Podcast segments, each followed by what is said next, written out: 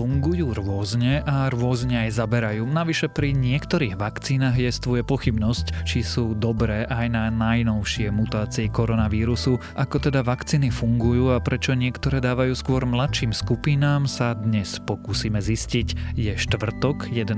februára, meniny má Dezider a ak vám včera snehu nestačilo, tak snežiť by malo aj dnes. Výrazne sa aj ochladí, bude mrznúť a ak už z nejakého dôvodu musíte vyraziť autom, dávajte si pozor na snehové jazyky. Cez deň by sa teploty mohli pohybovať od minus 12 po na najvyšší 1 stupeň na juhu. Počúvate Dobré ráno? Denný podcast denníka Sme dnes s Tomášom Prokopčákom. Ja som Jakub Betinský. Ja Andrej Zeman. A ja som Miro Gašpárek. A spolu tvoríme vzdelávací podcast Pravidelná dávka. Vychádzame dvakrát týždenne, vždy v útorok a piatok. A v našich dávkach sa venujeme filozofii, religionistike a technológiám. Čo znamená dobre žiť a aký je vzťah medzi mysľou a telom? Na aké otázky sa snažia odpovedať veda a náboženstvo? Vypočujte si nás cez vašu obľúbenú podcastovú aplikáciu. A tiež nás nájdete na webe Deníka Sme a na našej stránke www.pravidelnadavka.com www.slobodnyvysielac.sk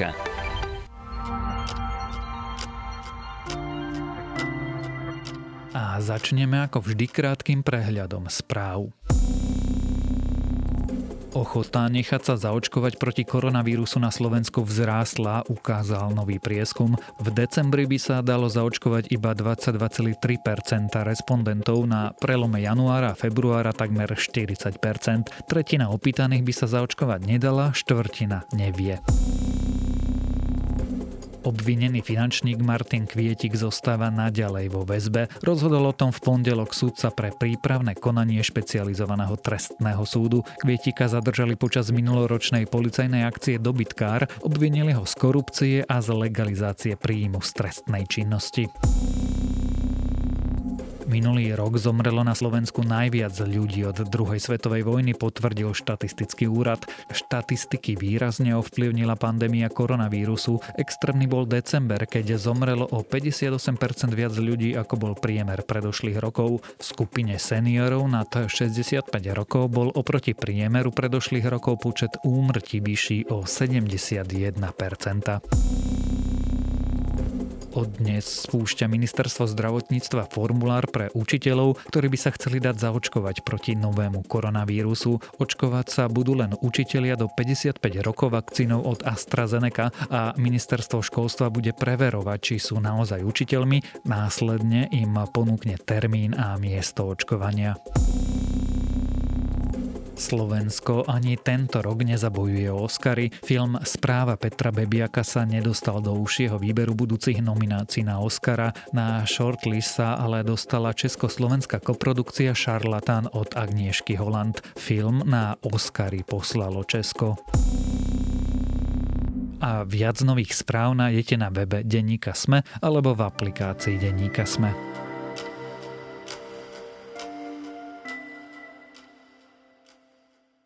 Vakcíny mali byť veľkou nádejou našou hlavnou zbraňou proti koronavírusu. Ten sa však nevzdáva ľahko, mutuje a spôsobuje ďalšie problémy. K dispozícii je pritom dnes viacero rôznych očkovacích látok, ktoré fungujú vďaka rôznym mechanizmom a majú rôznu účinnosť. Čím teda očkujeme? Či vakcíny zaberajú aj na nové kmene koronavírusu a ako vlastne vakcíny fungujú sa dnes budem rozprávať so zástupcom šéf-redaktorky denníka SME Ondrejom Pod odstupkom. Momentálne je Slovensko treťou najrychlejšou očkujúcou krajinou v Európskej únii. Za posledných 7 dní to tempo očkovania je 0,19 na 100 obyvateľov. A čo sa týka zaočkovanosti, tak máme momentálne lepšiu zaočkovanosť, ako má napríklad Nemecko, Fínsko, Maďarsko, Rakúsko, Česko a tak ďalej. Sme v tej lepšej polovici. A Ondrej, očkovanie funguje? Áno, čo nám ukazujú prvé data z krajín, kde je teda vakcinácia oveľa, oveľa viac popredu ako u nás, napríklad z Izraelu, kde je zaočkovaných aspoň prvou dávkou už aspoň polovica populácie. Tá prvá informácia je, že tie výsledky, ktoré prichádzajú, sú dobré a tá druhá informácia, ktorá je, že ich treba čítať opatrenia a s miernym oneskorením, lebo ty aj keď si začal očkovať, aj keď už máš nejakú časť populácie zaočkovanú, ešte stále trvá, kým sú imunizovaní, teda od toho, keď dostaneš druhú dávku vakcíny, ak sa rozprávame o vakcíne Pfizeru, tak potrebuješ 7 až 10 dní, kým si úplne imunizovaný. Čiže aj to, že Izrael má zaočkované veľké percento populácie, neznamená, že všetci už sú úplne imúnni a plus potom vlastne musíš zbierať tie dáta, vyhodnocovať ich a robiť, buď robiť experimenty, alebo nechať prebiehať vlastne prirodzený experiment na dosť veľkej vzorke ľudí.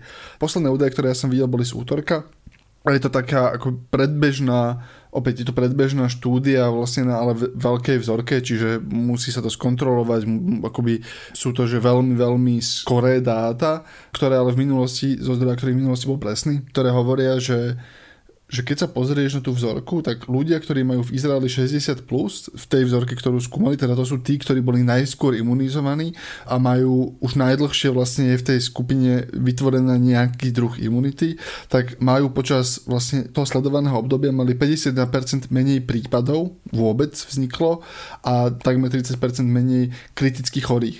Čiže to je drastické zníženie počtu prípadov a ešte zníženie aj z tých málo prípadov ubudlo kritických chorých.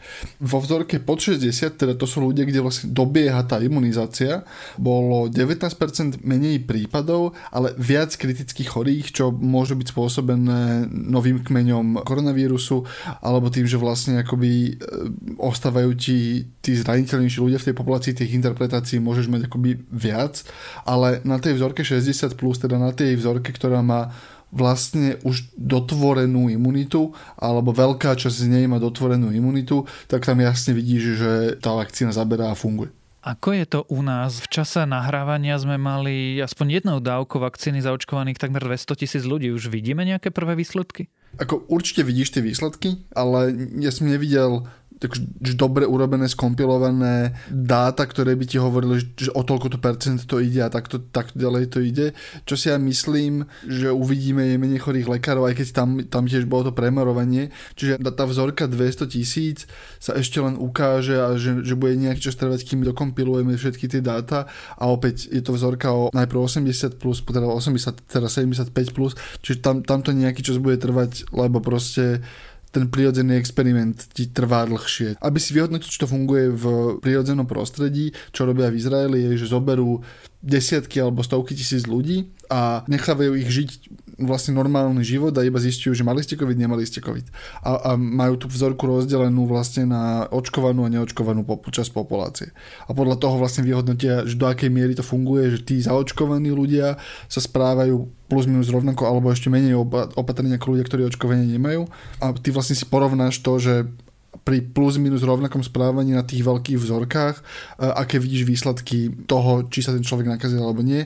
Toto bude u nás ťažšie, lebo aj tých 200 tisíc ľudí, akože musíš vystavať tú vzorku, sledovať ich niekoľko týždňov a plus tá imunizácia vlastne dobieha. Prvý imunizovaný človek na Slovensku vlastne tí sa objavujú až teraz, prví úplne imunizovaní ľudia, teda ľudia, ktorí dostali druhú dávku, a prebehlo dosť dní na to, aby sa im dotvorila imunita. Čiže naša imunizovaná vzorka je veľmi malá v tento moment. Priebeh očkovania máme aplikovaných 226 916 dávok, z toho 35 016 dávok je už aplikovaných druhý krát, teda kompletne zaočkovaných ľudí. Najviac zaočkovaných ľudí je v Bratislavskom kraji, cez 6% a potom nasleduje Košický kraj 4,65% a Žilinský kraj 4,26%. Teraz sme sa rozprávali o tom, či očkovanie zaberá a či už to vidíme v prvých dátach, ale urobme taký skok k väčšiemu kontextu. Čím vlastne na Slovensku očkujeme? V súčasnosti na Slovensku sa očkuje, alebo doteraz sa očkovalo vakcínou od firmy Pfizer-BioNTech, teda, ktorá sa volá Comirnaty, ale začína sa očkovať, v týchto dňoch sa začína očkovať vakcínou od AstraZeneca a je potom otázkou ďalších, povedzme, dní, možno týž, asi týždňov, kým vlastne budeme mať povolené, schválené, navezené a zaočkované ďalšie vakcíny od Sputniku až po tie, ďalšie nábehové, ktoré, ktoré prichádzajú. Prečo sa vakcína od spoločnosti AstraZeneca budú očkovať mladšie skupiny na Slovensku, teda učitelia do 55 rokov? Tí učitelia, to je myslím rozhodnutie, tam nie je biologický dôvod, tam je spoločenský dôvod a teda to, že sa snažíme čo najskôr zabezpečiť návrat detí do škôl. To, že prečo vyberáme 55 mínus je, že tam je, máme dosť veľkú vzorku z testovania AstraZeneca, teda oni robili klinické skúšky bezpečnosti a oni ich robili uspokojivo, ich urobili na vzorke mladšie ako 55 rokov, kde tá vakcína bola dosť bezpečná, prešla všetkým, čím mala prejsť, ale ich vzorka bola na mladšej populácie v rámci opatrnosti aj naše ministerstvo, ako mnohé iné krajiny povedali, že pôjdeme iba podľa toho, čo vieme, že je otestované. Čo znamená, že pravdepodobne by sa vôbec nič nestalo, keby očkuješ staršiu populáciu, lebo je tam veľmi dobrý predpoklad, že tá základná biológia toho bude rovnaká aj u staršieho človeka, ale to testovanie prebiehalo na mladších dobrovoľníkoch, teda ľudí, ktorí mali v priemere menej ako 55, v uspokojivom množstve, aby sme si boli istí, že, že odchytíme dosť kritických tých okrajových prípadov a, a, a kvôli tomu vlastne tá, je znižená tá hranica. Realizovať sa bude tak, že ministerstvo školstva dodá zoznam 40 tisícov učiteľov. Budeme mať na to vyčlenených 12 očkovacích centier a budeme to robiť v soboty a nedele. A začneme teda týmto víkendom, pokračovať budeme ďalším víkendom a perspektíva, pokiaľ nám budú ďalej prichádzať vakcíny od firmy AstraZeneca je taká, že od 1. marca sa spustia veľké hromadné očkovacie centra, kde sa bude očkovať práve touto vakcínou od AstraZeneca. Je tá vakcína účinná, alebo teda funguje dosť dobre? AstraZeneca funguje dosť dobre. Takto, to, že tá vakcína od Pfizeru podľa tých dát, ktoré vidíme, má mimoriadne vysokú účinnosť, je v princípe ako malý, malý medicínsky zázrak. E, keď sa začalo hovoriť o vakcínach v, pol, v polovici minulého roka, tak sa predpokladalo, že ak to budú 60-70% účinné vakcíny, že budeme strašne radi a bude to skvelé.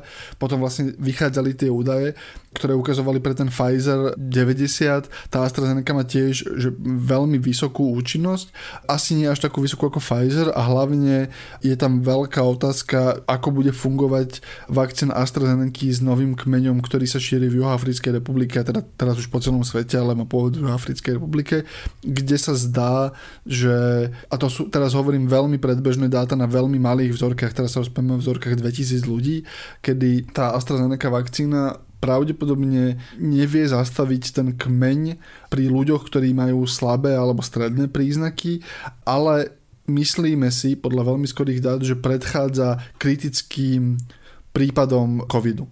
Čo znamená, že ak ťa zaočkujú tou akcinou AstraZeneca, nie si tak chránený, pravdepodobne voči tomu, voči tomu novému kmeňu juhoafrickému, ale aj tak sa výrazne zlepšuje tvoja šanca, že, že ten COVID budeš mať oveľa miernejší, výrazne sa znižuje šanca, že by sa umrel, opäť veľmi skoré dáta.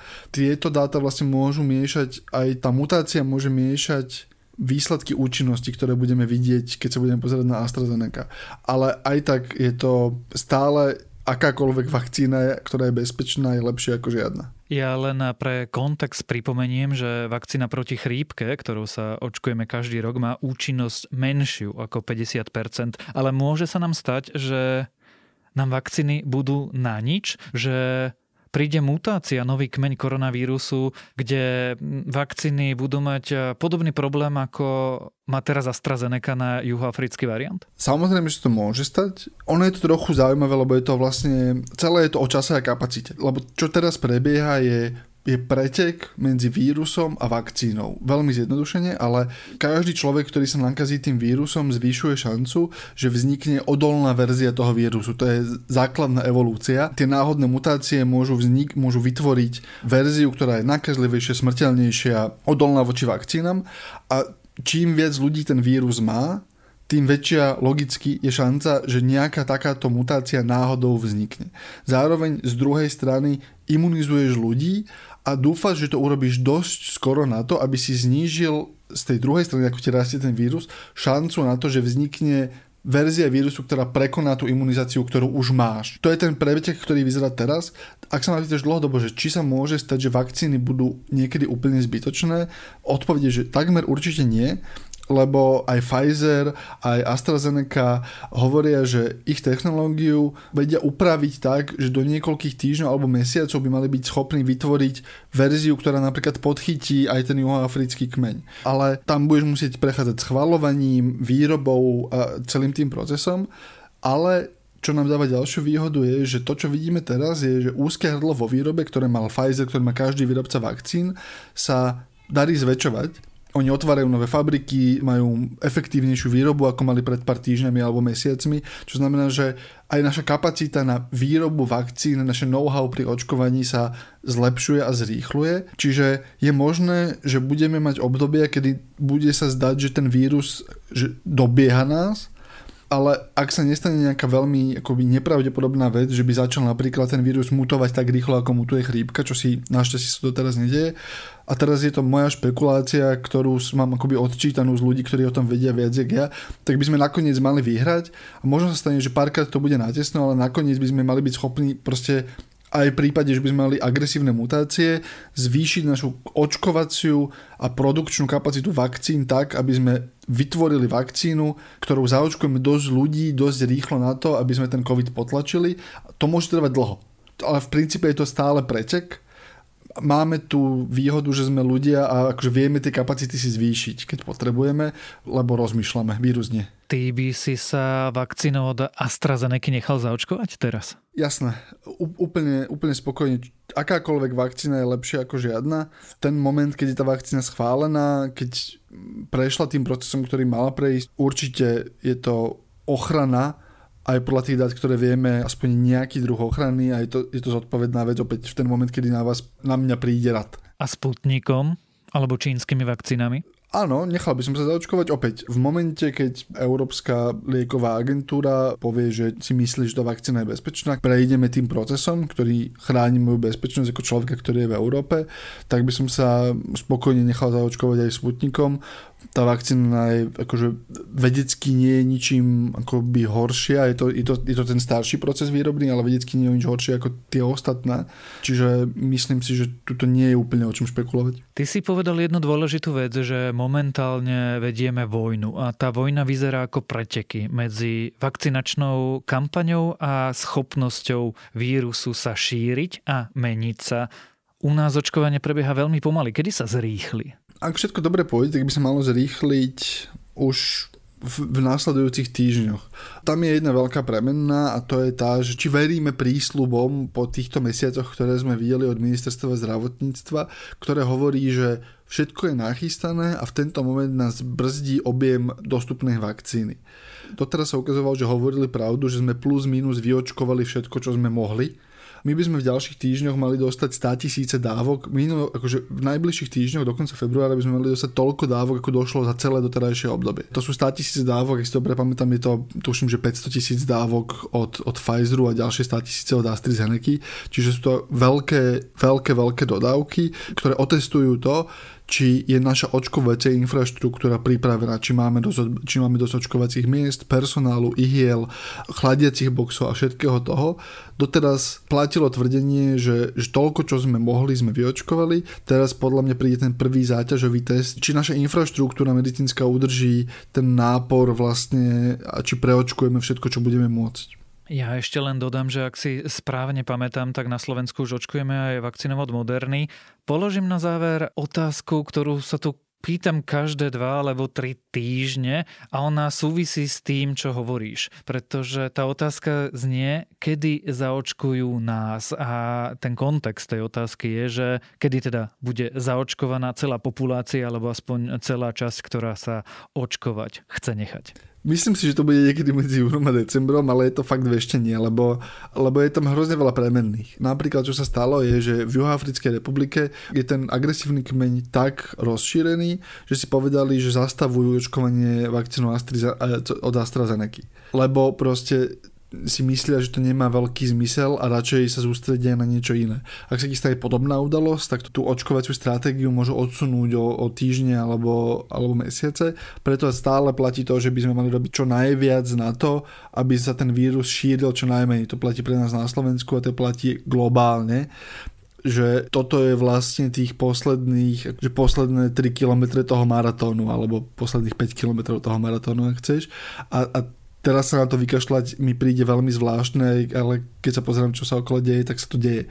Čiže preto vlastne platí, že, že, že teraz je to naozaj o tom, že, že my rozhodujeme, že ako to dopadne a, a už to nie je iba o výsledku na Slovensku, že to naozaj o nejakej akoby globálnej zodpovednosti, či sa to celé podarí poraziť. Tak e, skončíme spoločnou prozbou, správajme sa všetci zodpovedne. O vakcínach, o tom, ako fungujú, či fungujú, či môžu mať problémy a kedy by sme sa koronavírusu mohli zbaviť, sme sa rozprávali so zástupcom šéf-redaktorky denníka SME Ondrejom Podstupkom. A na základe toho my musíme predikovať aj ďalší vývoj epidémie a nebudem mať pre vás radosné slova, pretože žiaľ Bohu tá britská mutanta, zdá sa, že čísla zo Slovenska sú najhoršie spomedzi čísel v celej Európe. Dokonca sú horšie ako e, čísla vo Veľkej Británii.